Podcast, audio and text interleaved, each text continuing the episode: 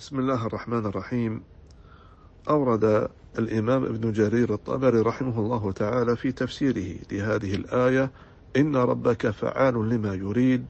عن قتادة أنه قال حدثنا أنس بن مالك أن رسول الله صلى الله عليه وسلم قال يخرج قوم من النار.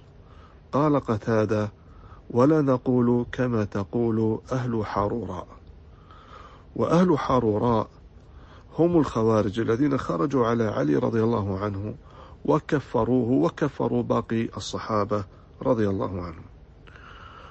والخوارج تقول بأن أصحاب الكبائر مخلدون في النار ولا يخرجون منها وهذا القول مبتدع بل من قال لا إله إلا الله وفرط في العمل وكثرت عليه الذنوب والخطايا مهما بلغت فإنه يخرج من النار.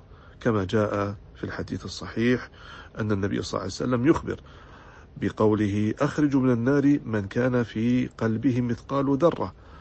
من إيمان أخرج من النار من كان في قلبه حبة, من شعير. من إيمان إلى أن يقول الله عز وجل أخرج من النار من لم يعمل خيرا قط.